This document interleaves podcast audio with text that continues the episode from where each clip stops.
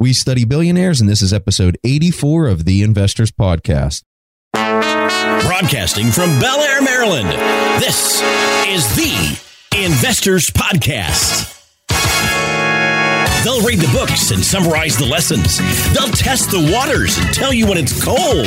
They'll give you actionable investing strategies. Your host, Preston Pish and Stig Brodersen. Hey, how's everybody doing out there? This is Preston Pish, and I'm your host for the Investors Podcast. And as usual, I'm accompanied by my co host, Stig Brodersen, out in Denmark. Today, we're doing a book, and the name of the book was Call Me Ted. And this book was written by Ted Turner, who's the uh, wealthy billionaire who did all sorts of things, which we're going to talk about here on the episode. But just so everyone knows the layout of the show today, we're going to be talking about the book Call Me Ted for the first segment of the show. And then the second segment of the show, we're going to answer probably about three questions from our audience. For the Ted Turner book, when we go through that, what I'm going to start off doing is Stig and I are just going to talk about Ted Turner's history, kind of the timeline of how he created the businesses that he created. And then after that, we're going to talk about the key things that we kind of learned from his experiences in his life, just kind of the highlights that we kind of took away from the book. So without further ado, we're going to go ahead and kick this off, and we're just going to be talking about Ted Turner. So Ted Turner got his uh, start in a I can't say he's 100% self made because he got a start and had a huge advantage. His father left him. How much money did it say exactly? Um, how much? Yeah, just short of a million dollars, I think. Oh, see, I thought it was maybe a little bit more than a million, but he, it was around a million dollars. We could go with that. His father left him a, a fairly large inheritance, especially when you think about the time of that. You know, I don't know what the inflation value would be today, but that's probably $5 million or something in today's value, which is a significant amount of money to be left when you are 24. Yeah, 24 years old. So he did have a huge advantage when he started off, folks. So don't think that he uh, did all this without having a, a jump. But the thing that, that you got to understand is for him to, and at one point in time, his, his net worth was as high as $10 billion. I don't care who you are to go from 5 million to 10 billion. You got to know what you're doing. You can't just be some guy that just gets lucky every single time. So he was a very good businessman. It, it kind of explains all the different steps and his mindset throughout the book. And, but I did want to start off by clarifying that up front so people know that. Now, one of the unique things that I think was interesting about his upbringing that maybe led to some of his success. So his dad was an abusive kind of person although his dad was abusive and he had like this love hate relationship with his father. And in many ways, I think he was a lot like his father. But later on in his life, I think he started drifting a little bit further away from that behavior. But so his father was abusive, kind of a real strong personality, very good businessman for the most part, and loved to spend his time uh, working in the business. And so Ted kind of learned that behavior from his dad. Ted did some time in a military school as a young kid. His parents, he didn't live with his parents for most of his high school career. He was in a military high school. And that's where I think Ted got kind of his military regimen, if you will. He was very on time for everything, had a really strong work ethic. It kind of took him some time to get to that point whenever he first showed up the military academy because he talked about some of his antics and how bad he was when he was there. But then he had a, a major shift but that behavior was kind of ingrained in him at a very young age. And he carried that with him into his life as a, as a business magnate. So after he graduated, Ted went on to go to Brown University, which everyone knows is a fantastic school. But his senior year, he got kicked out because he had a woman in the dorms and Ted says that that was part of it, but really, I think that's kind of what happened. So he had like a little bit of a spin. Do you remember what his spin was in the book where he said, Yeah, it was something like he already decided to quit. And then he just thought, why not have fun if I'm going to quit anyway? And yeah, I don't know. Sure. so that was the story that he told. It, it's his personal book. So, you know, that, that was his side of the story. So um, um it's good that you get the balance. So uh, he gets thrown out of Brown, and his dad was not. There was kind of a funny story where he was choosing his major at Brown. And do you remember what the major was, Stig? I can't remember what it, it was. It was something like, if not philosophy, then it was like yeah. classics or something like that. Definitely not a major that his father would uh, would prefer. His dad just wrote him this scathing letter.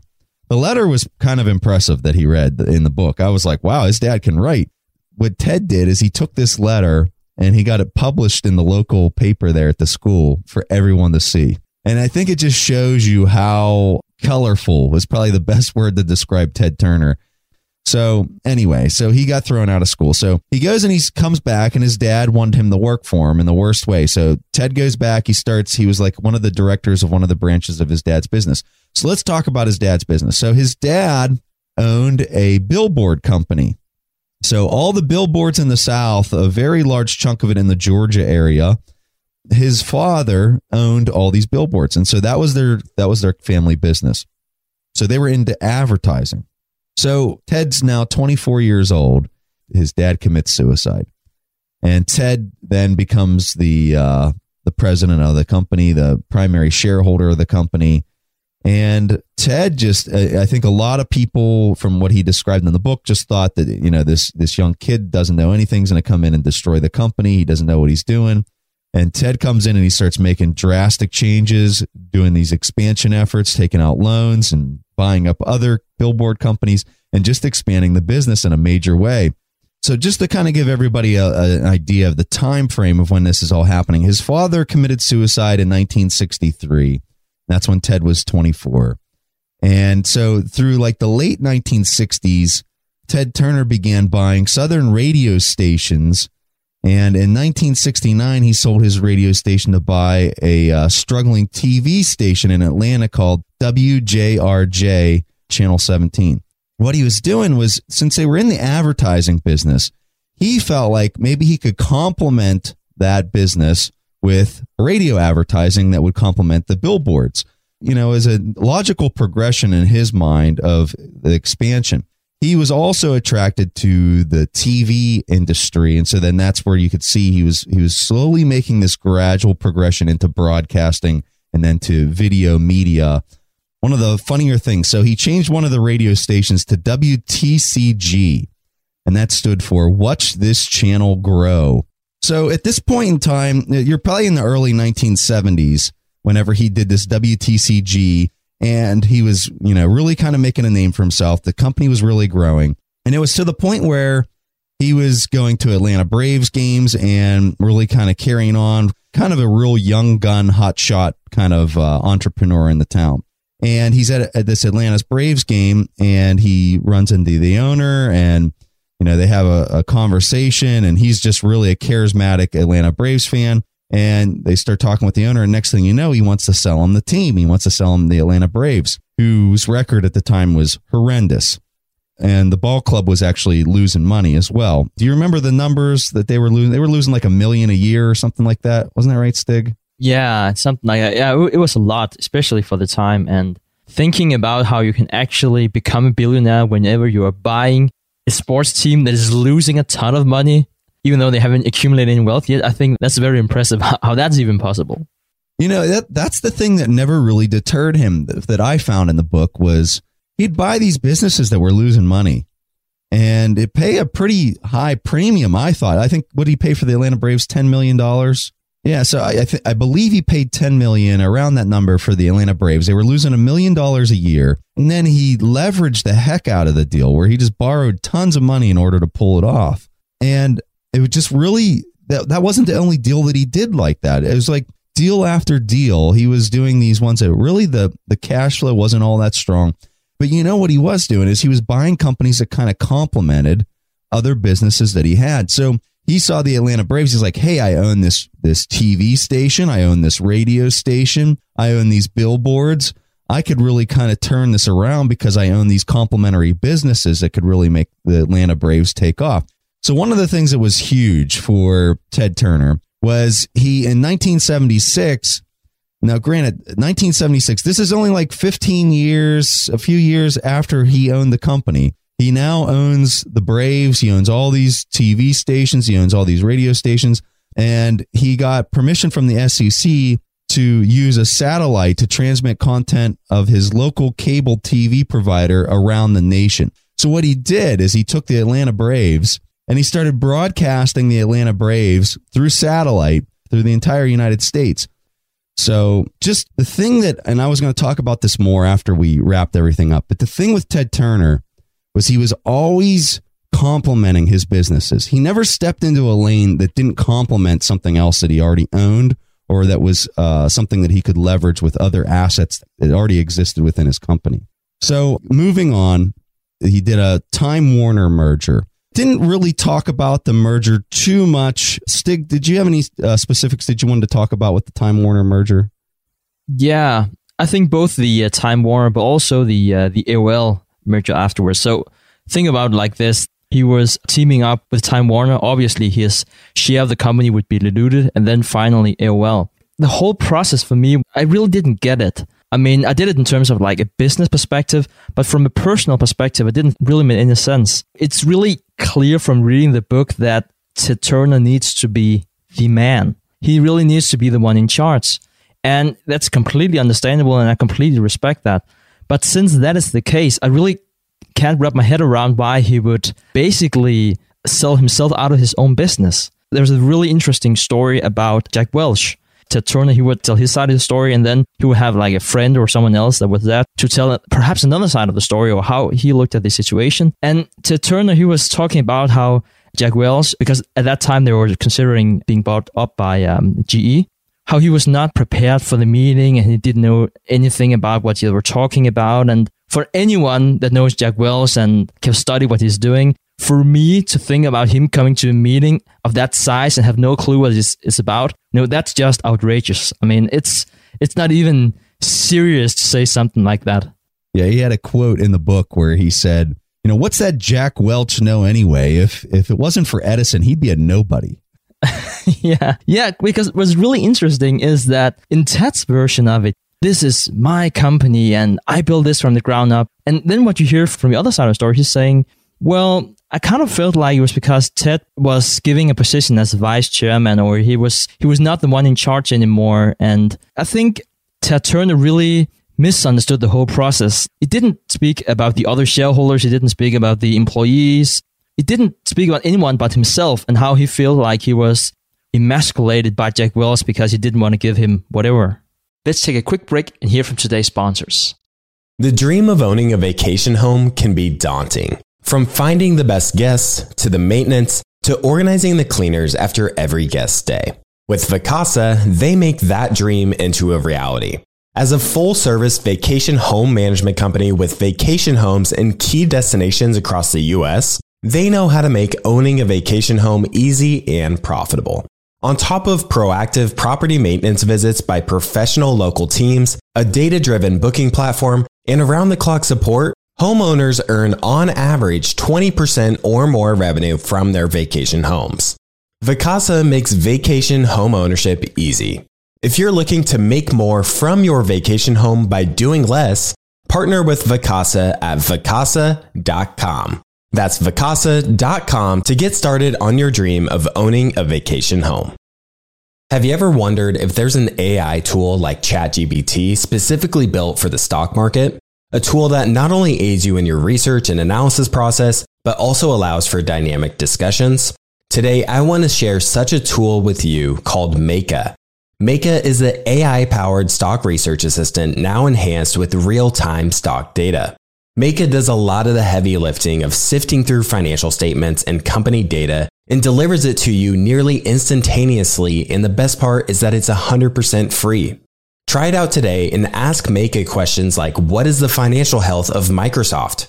How much cash does Copart hold on its balance sheet? What is the return on invested capital of Adobe or millions of other prompts? Check it out today for free at Meyka.com. That's M E Y K A.com. Today's episode is sponsored by Range Rover Sport.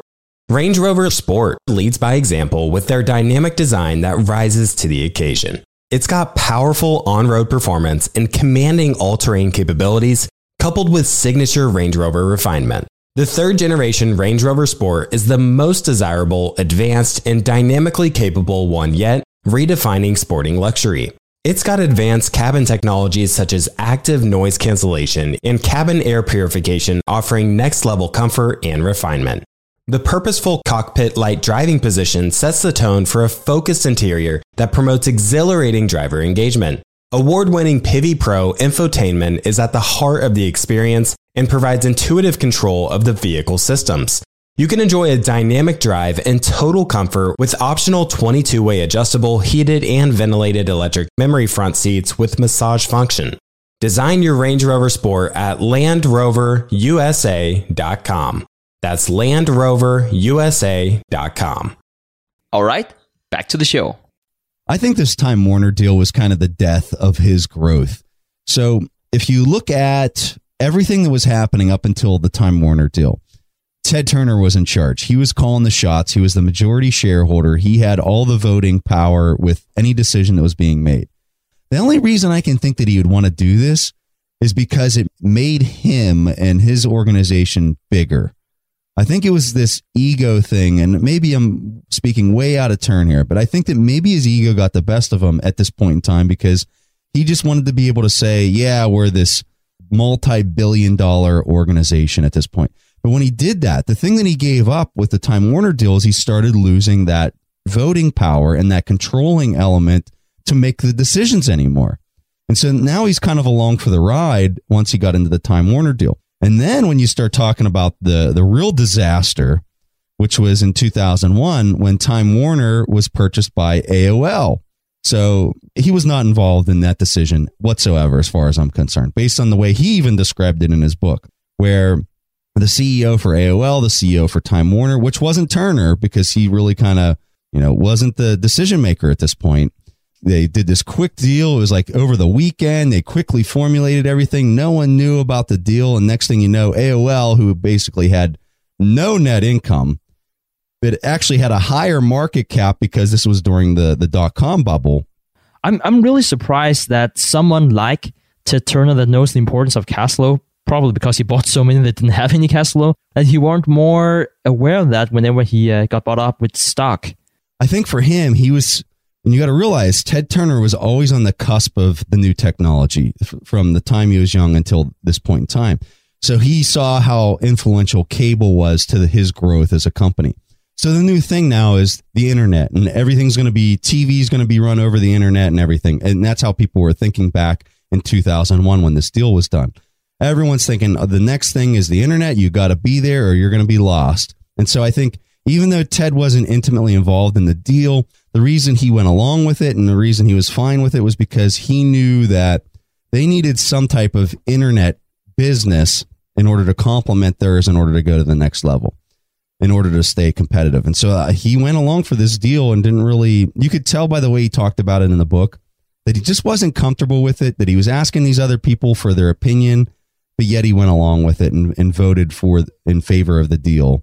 What really makes me sad about this book is that Ted Turner doesn't appear to be a balanced person. I mean, he accomplished so much I think it's sad the way that he actually talks about his personal life and the personal relations. Like he had all the chances in the world to make to live a life where he's true to his values, and I kind of feel like he was living another person's life, perhaps his father's life. I don't know, and he really doesn't seem to be happy about the outcome of his life. I think it seemed like he tried to justify a lot of the decisions that he made, but he really wasn't convinced himself. There was this very sad story about his kids from the first marriage that lived with him. They couldn't live with the kids from the second marriage, so they were actually eating in the basement. And he said that, well, in a way that made me sad, but I was really good at sailing, and here is how much I won. And I was actually the only one to win this award four times. And I was like, did you really say that your own kids couldn't eat than sitting in a basement all by themselves? And then you try to justify it with winning four awards in sailing? there was just a gap there in my, at least how I perceive values and, in the world, where there was something missing. Yeah, and I Stig, I saw it the exact same way. Like this was a really interesting book from the vantage point of seeing how a person took, you know, a modest amount of money relative to what he grew it to, and just all the business decisions, all the moves. It was really interesting from that landscape. But the part that was really disturbing was what Stig addressed it was interesting. At the end of the book, he started talking about how important his family was to him and how he was sitting there thinking about each one of his, his kids and their grandkids. And you could see at the end of the book, the thing that was really important after all these moves and all this other crap, it was really his family.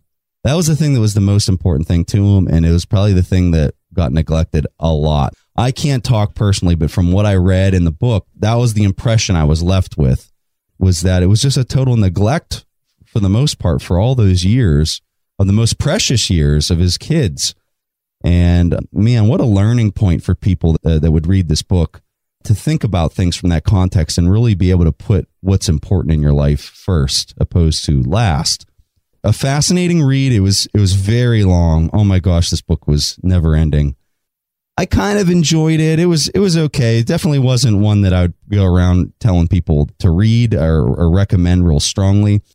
Some of the things that I did want to cover as far as business. So if people want to take away business points here, uh, we briefly talked about his branding. He was very good at branding, and it wasn't just the one example that I described with CNN. There was others that he was very smart with his branding. We talk about this all the time. The importance of running your own business and how much of an advantage that gives you for thinking about investing. We talked about this a little bit how he was making bold moves using lots of leverage. He was always looking at things more from a from a growth standpoint than a value investing standpoint. And so a lot of the times on the show we're talking about things from the vantage point of a value investor. You know, find a company that's very stable, has really good cash flow, that's trading at a low multiple. That's like the basics of value investing. Ted Turner did pretty much the opposite of that. He was finding businesses that didn't have much cash flow that would complement an existing arm of his business that had huge growth potential, like moving to cable news or, you know, whatever. That's that was an interesting dynamic to see somebody really pull this off successfully because usually that's a low probability type event. And you didn't really see him get caught up in the in the probabilities of this until later on, whenever the AOL deal went. His net worth was, call it $10 billion ish at the time when that went off. And then within a year later, it was already diminished down into the, what was it at? 2 billion or 3 billion or something like that. He had, I don't, I don't know if I'd call it luck or what you'd call it, but he was very successful from a young age, clear up until that point. He really didn't have any major mistakes or setbacks that really kind of pulled him off that wild ride to the top. Yeah, because I don't know how to really to describe Ted Turner.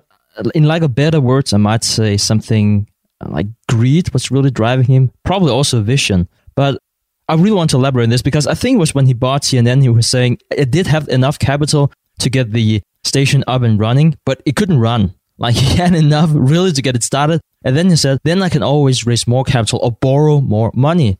But I kind of need to show that I can get this up first before I start leveraging that even more. So I kind of feel like he was just climbing the ladder wherever it was leading. And then he always felt that because he has been so successful all the time by betting everything on just one thing, um, he could just continue that. And then finally, uh, with the AOL, perhaps the Time Warner deal as well, he couldn't do it anymore. He might get carried away and he was definitely not one of those diversified investor type of guys. He was really concentrating and he was leveraging all that he uh, that he could. The last point that I wanted to highlight from the the book, and I, I really like this, and it was surprising to me with his personality when you're reading that he would have this opinion, but he never really wanted to get involved in businesses that didn't have like this goodness factor for society he never wanted to air TV shows that were violent or something that weren't wholesome for people to watch. CNN, he wanted to, if it bleeds, it leads kind of mentality. He wanted to take that out of news. So he had this. That's one thing that I really did admire about the businesses that he ran. And I think that a lot of people, when they maybe start a business, maybe might not be thinking from that context. I think that's a really important note for people to take away from this book is that is something that I think is vital to the success of a business is that it has to be something that is a win-win for not only the business owner, but also society and the people that would be taking advantage of whatever the product or service is that you're selling. So that was the last highlight I had for the book. Okay, so our first question comes from Benjamin Tupper. Hey, Preston Stig. Thanks again for your podcast. I really appreciate it. I do have a question. Uh, Jim Rickards was talking about holding physical gold. I, like a lot of Americans, uh, have the majority of my uh, savings in a 401k that is limited to just mutual funds only. Are there any mutual funds that you would recommend as, that would be close to holding physical gold? Really appreciate it. Cheers. Bye. It's a great question, Benjamin, and I love talking about gold, especially after we had Jim on for those two episodes. That was really awesome. I did a quick scan whenever I, I listened to your to your question, and I really didn't find anything in terms of mutual funds that appealed to me. It's probably also because I don't like mutual funds in general. But what one thing I really thought about was that you want to hold physical gold. And you just have to be sure that even though you might find in a mutual fund or an ETF that's saying that they're backed by physical gold, it doesn't mean that you can convert your your shares of that fund into gold. So really to use the teachings from Jim Rickards, it's only the gold in non-bank custody that is physical gold. Just remember that if, if that's something that you want to do. And since the, these two episodes, we've gotten quite a few questions about uh, about gold, and um, it has been really really interesting because Preston and I we have previously beaten up gold. when I'd say I actually think I've, I've changed my paradigm when it comes to gold, but I would really like to elaborate on that before you think I'm I'm turning into one of those gold nuts. I don't see gold as an investment, and the interesting thing is that Jim Rickards actually feels exactly the same way.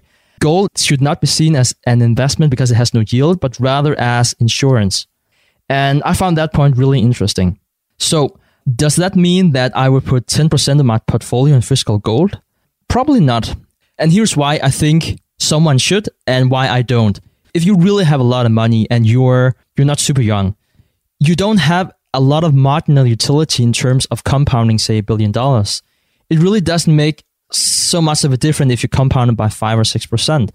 You, what you're really worried about if you have a billion dollars, I would assume, is that you would lose them. That that would really, really be bad for you. Now, how can you lose a billion dollars if you have them in great stocks, great bonds? How can you lose that? Well, you can lose that if the monetary system as we know it today gets completely distorted.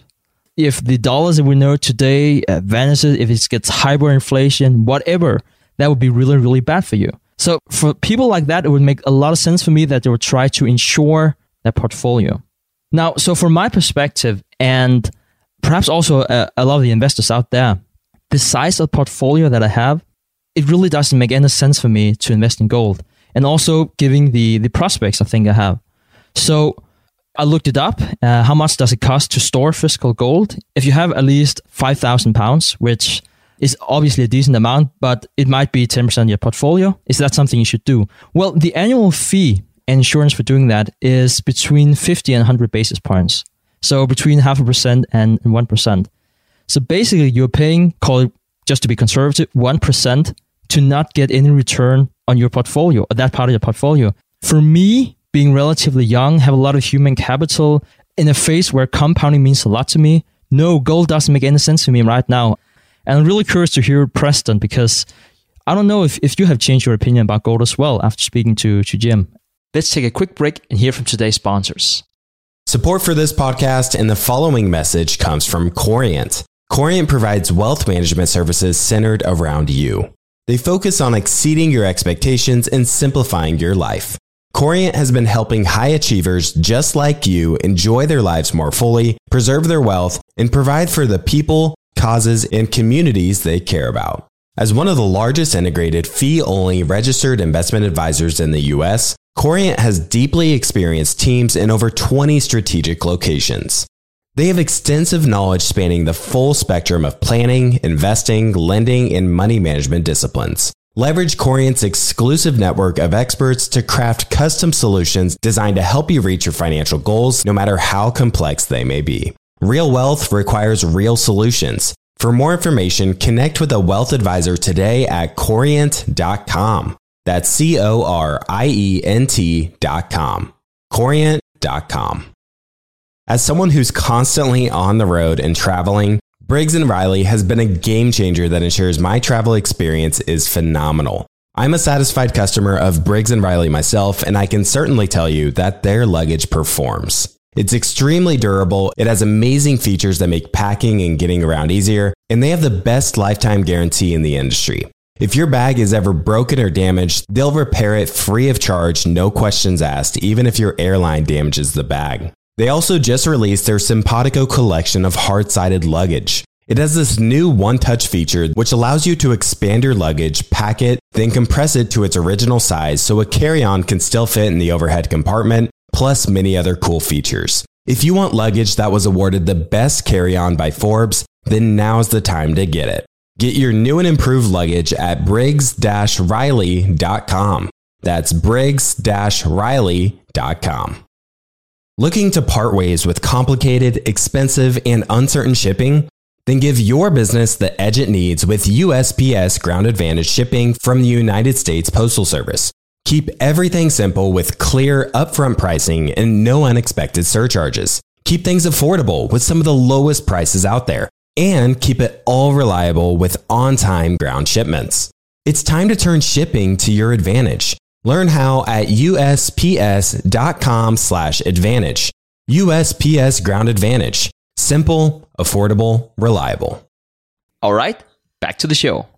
Well, to be honest with you, I, I really liked your response. I pretty much agree with everything that you just said, Stig. I see it from a very similar vantage.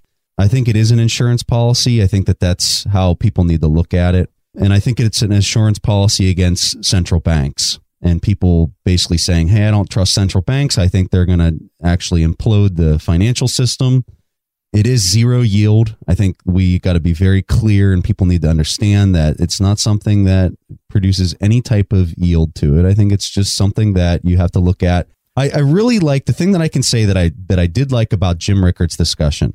To me, it made a lot of sense when he started talking about the difference between nominal rates and real rates and whenever you see the the real rates start going negative, that's whenever gold performs well. That made a lot of sense to me that discussion. Where before I've I never really looked at it from that context. I never had anyone really explain it to me that way, but that really made a lot of sense to me. Now whether that's what happens in in practicality, you know, time will tell. I know in the United States right now, rates are going into the negative territory for real rates. So it'll be interesting to see how gold performs if that would persist and see if Jim's thesis is, is accurate. So do I have some gold? Yeah, I have a, I took an ETF position, really small. I mean, really small in my portfolio, you know, like a couple percent, if that. So it's not like I have a big position in it. I'm watching it. I'm, I'm learning. I've, if you would have tuned in the podcast a year ago, you would have heard us destroying anything discussing gold, but we're trying to keep an open mind. I think that Jim was an incredible guest. Uh, you'd be hard pressed to find anybody on the planet smarter than Jim. It's a very, very interesting discussion. And I loved Jim's book on gold. It was fantastic. It was a very interesting read. And he brings up all these arguments and how he kind of has a counter argument to every one of them. So if you're wanting to get a better balanced position, man, I'll tell you, I would I would research him more. Okay, so our next question comes from Trey.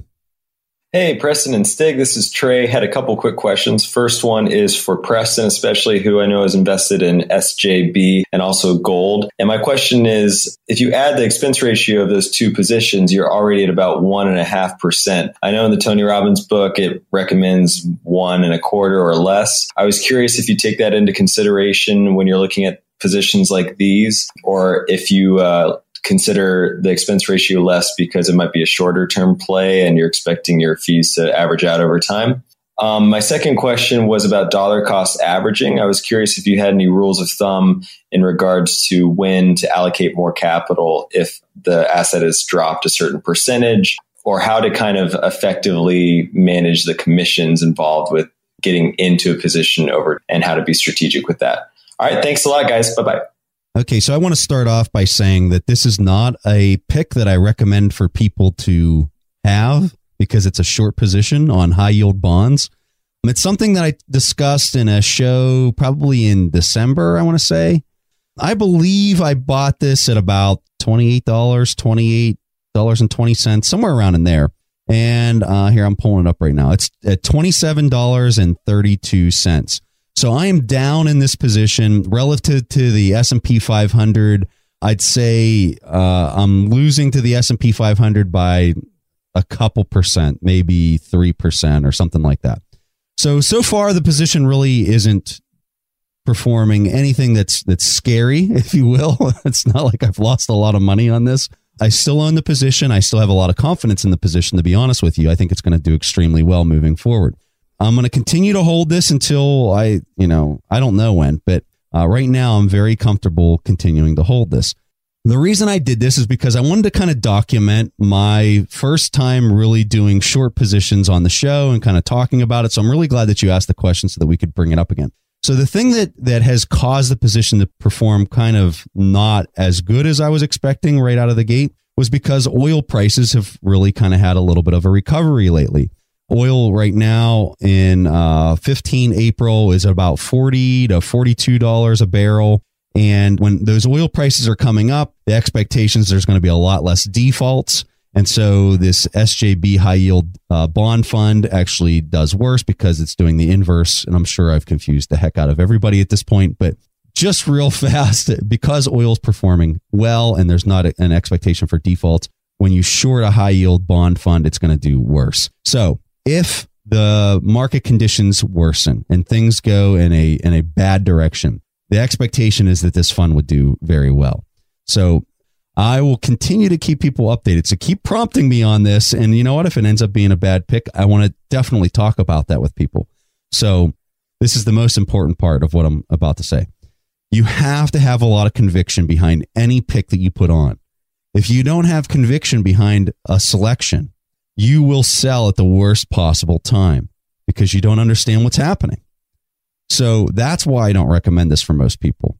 Because me personally, I have a lot of conviction behind this trade. I, it doesn't bother me in the least bit, but that's me. So whenever you put on, whether it's this play or any other any other position, you've got to have that conviction behind, or else you're not going to be in a good position. The, the second part of your question was the uh, was the position size, whether you go in more or not. I think that also has a lot to do with your conviction. So let's just say this position here. Let's say I had a lot of conviction and let's say it moved against me. I would be inclined to, to probably add to the position.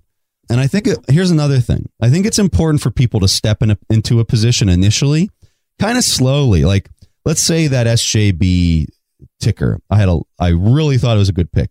Even if I thought it was a fantastic pick, I should probably step into that kind of slowly and as it moves in a different direction or whatever, then you can maybe add to the position if it goes down because you have a lot of conviction and you're just adding to your position and you're lowering that initial entry price. Something that I think is also important is if you don't plan on owning something long term, which we like to own things long term. We like to own things literally forever because we don't pay any capital gains tax on it. That's the Warren Buffett model. An example of something that I wouldn't own long term is this SJB because it's a short. I don't plan on owning this a long time. I plan on owning this like a year from now. So when you own something and you plan on selling it and you don't plan on owning it forever, I think that as you start getting further and further ahead in the position, you you slowly take more and more money off the table. And that's a trick that we really uh, learned from Jack Schwager. He talks that some of the best traders, people that are traders, not investors, that's how they do it. When they get further and further ahead in the position, they're taking more and more money off the table. So I'm not one that condone trading at all. I'm kind of playing around with it uh, for for fun, and that's why I don't recommend it for people because this is an investing podcast. But it's interesting stuff to talk about, and I think that people might get some interest in, in talking about some of that. So, Stig, did you have any other comments on the last part? Yeah. Um, so about the dollar cost averaging, I would like to respond. Is really in terms of thinking about dollar cost averaging for the market, the stock market as a whole. That's a question that we get quite a lot. And how would you invest on average when you have, say, $10,000 now? Should you invest everything at once or should you gradually dive into it? As you ask Trey, like if the market drops, how much should I put into the market? Is there any difference? So I think if you don't have any conviction about the stock market, but you just want to be invested, perhaps you are right now, you're invested in individual stock picks and you think, hmm, that's probably not really for me. I should probably rather be in something like dollar cost averaging where I can relax more. I might just roll it over into the, the low cost ETF. And you can get really low cost, seven basis points and nine basis points, really, really cheap ETFs. Because you are fully invested, you still want to be fully invested, just roll everything over uh, if that is your strategy. But if you really want to do dollar cost averaging and also you want to be fully invested in some point in time, but you don't want to put everything into the market right now because what will happen tomorrow, what will happen in a half year from now. What you could do is to look at your size of the portfolio, the investable amount you have today, and then say, how much do I expect to put aside the next, call it 20 months? And then I would simply just say, uh, I will pull up Shiller's PE. We have linked to that a few times, and we will do that again. And say, if the stock market is priced above the average Shiller PE, I might just take that sum. So that would be $10,000 plus 20 times 500 and just say 5% into that if it's above the current market price, if it's above the uh, historical average, and if it's below, I might just put in 10% a month. As it looks right now, you will probably be rolling out your entire investment into dollar cost averaging approach in, in 20 months doing like that.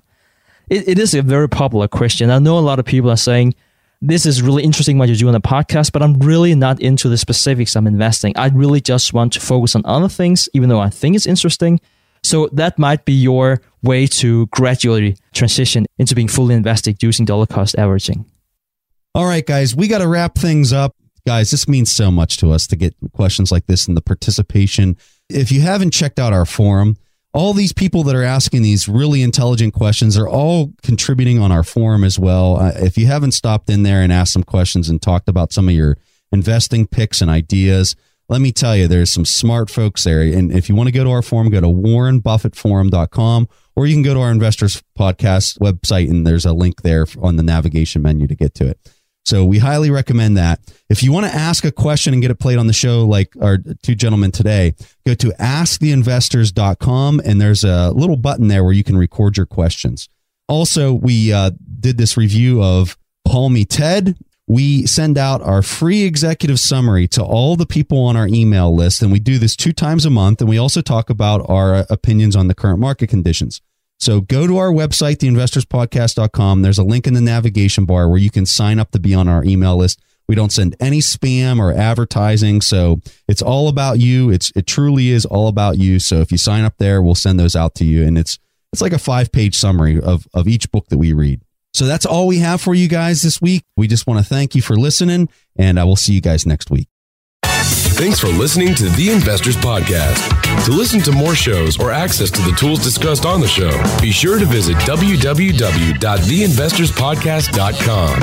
Submit your questions or request a guest appearance to the Investors Podcast by going to www.asktheinvestors.com.